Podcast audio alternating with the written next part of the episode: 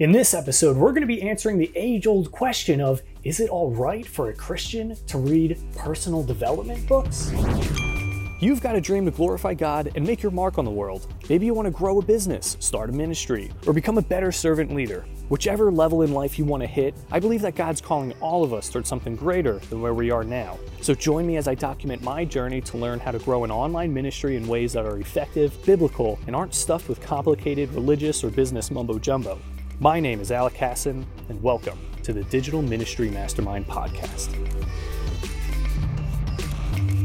Hey, what is going on, current Christian family? It is Alec here, and this is a little bit of an impromptu episode because my wife and I just had a very interesting, uh, very in depth conversation in the car uh, just a moment ago. Literally, like I, I just got into the apartment and I was like, babe, I'm going to go record an episode real quick. She's like, okay. She's making her smoothie right now after that gym workout. And uh, so she, she was like, you you know, you read a decent amount of like these different like mindset books, personal development books, and like as a Christian, like do you like how do you feel how do you feel about that? Like, do you feel like it's been helping you, or uh, like yeah, just like what are your thoughts on it?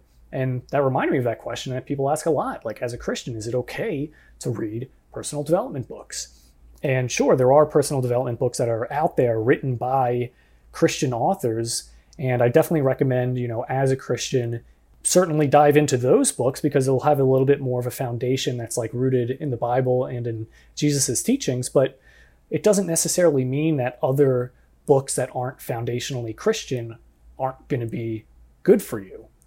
Like in the Bible, like the, the book of Proverbs, book of Ecclesiastes, you know, these are probably two of the oldest personal development personal development books that there are out there. So just in that realm, in that aspect of things, like personal development in general, like it is in the Bible, in the seen in the book of Proverbs, and then also in all of the New Testament letters as well. These are like little bite-sized bits of like kind of personal development stuff going on there. So in that aspect, personal development books and literature in general, no. But then in the deeper question of like, well, what if it's a book not written by a by a Christian and this one is like a li- like the answer isn't as cut and dry because as as it says in the Bible, like you as a Christian, like uh, Paul was writing to um, a bunch of churches, and forgive me for I don't know exactly which church he was writing to, but Paul was writing to a bunch of Christians and a specific church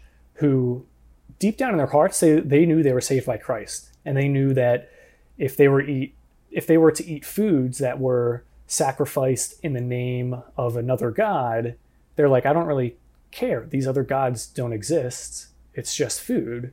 I'm going to eat it. but then there were these other Christians who were like, no, that's really bad. Like, that animal, that food that you're eating was devoted to another god.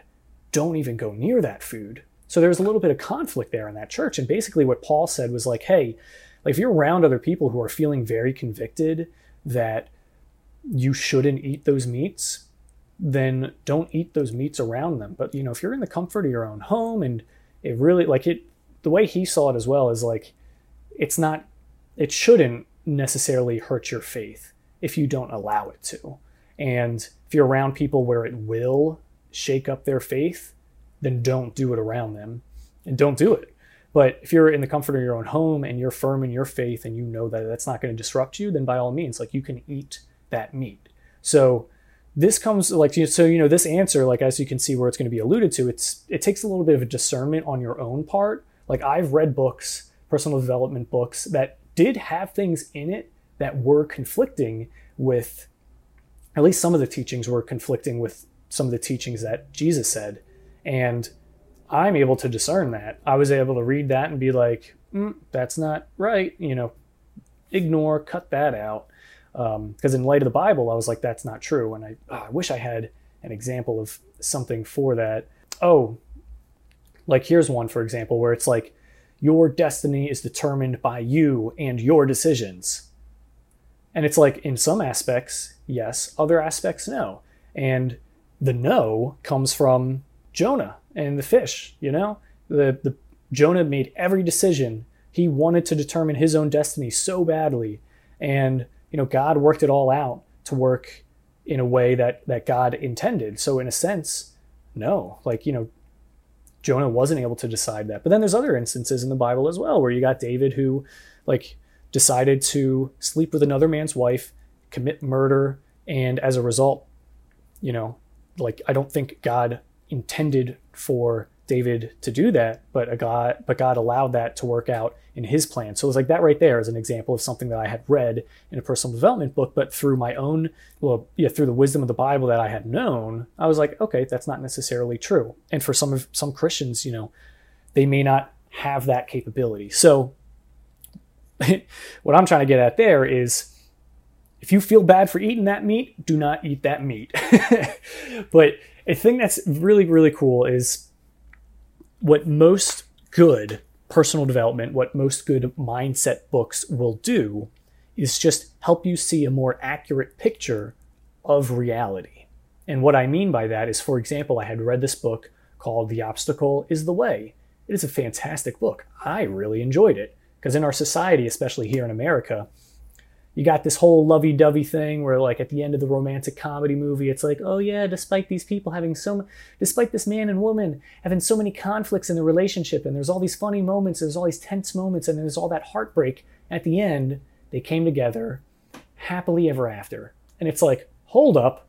Nah the movie just ended on a good mo- on a good note. But if you were to watch those people's lives moving forward like based on everything we saw there's just going to be more of that moving forward. But the movie doesn't show that because the movie has to end. But in reality, those people's lives wouldn't end. So we, we have this these ex, these false expectations in our mind that are given to us by a lot of stuff in the media about like, oh, you overcome a challenge happily ever after. And it's like, I'm sorry, but no, that's not that's not how it goes. The end of that challenge, there's there's always going to be something more challenging happening. I'm not trying to be like pessimistic here. It's just reality and in that book, The Obstacle is the Way, it shows that like if you are trying to go down a certain path and there's an obstacle on that path, that doesn't inherently mean you're on the wrong path.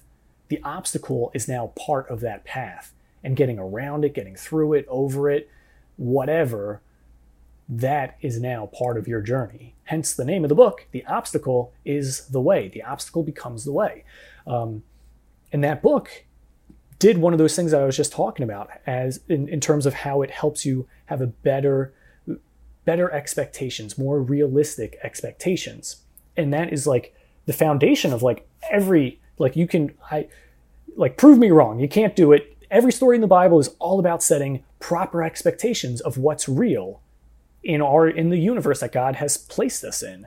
You know, every single story, it's all about revealing and setting realistic expectations of what God's character is, how things work in the world. Like, of course, there's miracles and things like that. Not every day that an axe is just floating in water, but it's all meant to reveal what God's character is. And again, good personal development, good mindset books are going to do that. They're going to help you see and have a more realistic understanding of what reality is. So if you're reading a book and it's going to tell you, like, if you just think really, really hard about it, it'll happen. It's like, I'm sorry, no.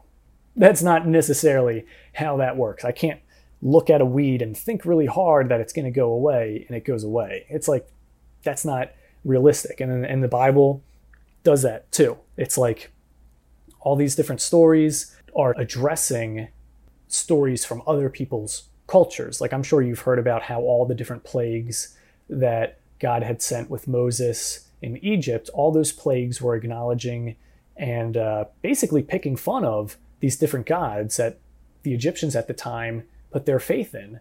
And even in the in the book of Genesis, like the whole Genesis story is a narrative that's basically challenging. I believe it was the Babylonians' view of how the world started and what God's character was like. Like every and eh, like every single story, like that's what it what it's doing. It's challenging people's expectations and presenting them more realistic expectations. So if you're able to read a mindset book, personal development book that gives you those better expectations, those more realistic expectations, then honestly, there's really nothing wrong with that. However, going back to the whole thing of Paul saying the stuff of, you know, if the meat causes you to sin by eating it, don't eat it, then you know you got to take that into account as well because like for example, if someone were to ask me, uh, Alec, is it bad? Is it wrong to drink a beer? It's like, that's a loaded question. Who's asking me?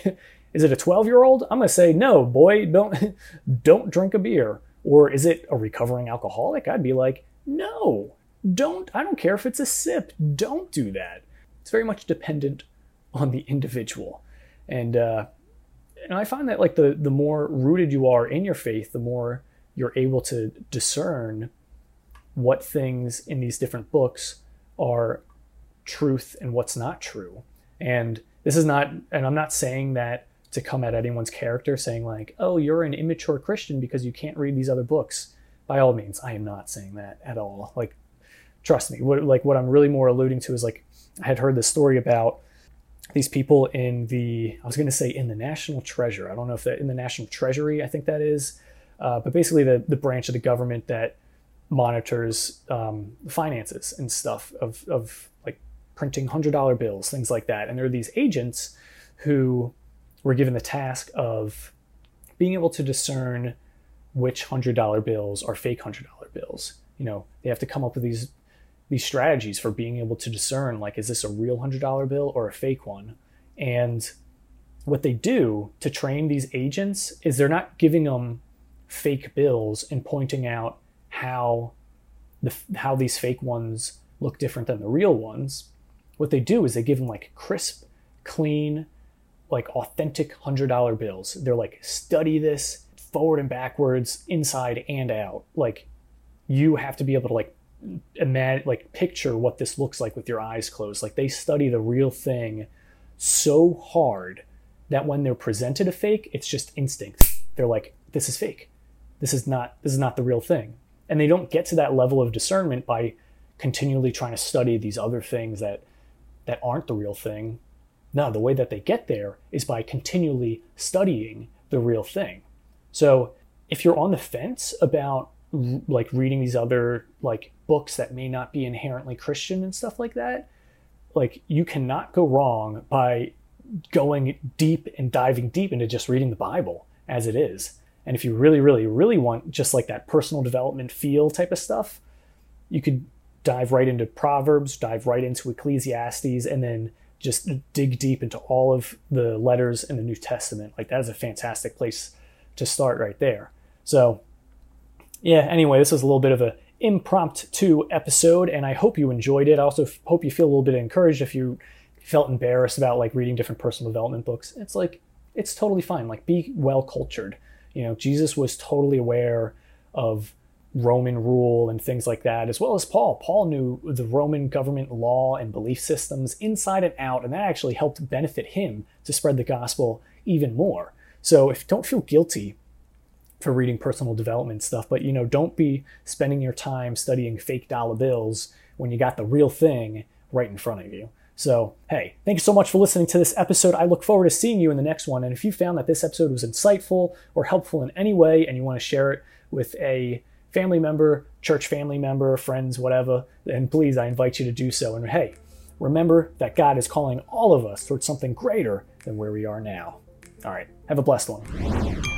Are you a Christian leader looking to develop the skills needed to maximize the fruitfulness in your daily walk with Christ? Do you want to overcome the burden of not living life to the fullest and fully step into your God given calling? If you do, then you should get a copy of my book, Planting Your Purpose, a 20 day guide to discover God's calling. It's not just another devotional book. Planting Your Purpose is your 20 day guide that will provide you with the strategies, tools, and insights to turn things around immediately. You will learn how to avoid the top five mistakes Christians make when pursuing their calling in life. You'll develop more joy in your walk with Jesus and unlock the secrets to mastering integrity. And by the end of 20 days, not only will you know your calling, but you'll have an even greater sense of fulfillment and confidence in your life. Everywhere, Christians are raving about this amazing new guide to discover their God given calling. Get your copy by clicking the link in the show notes or by going to plantingyourpurpose.com. That's plantingyourpurpose.com.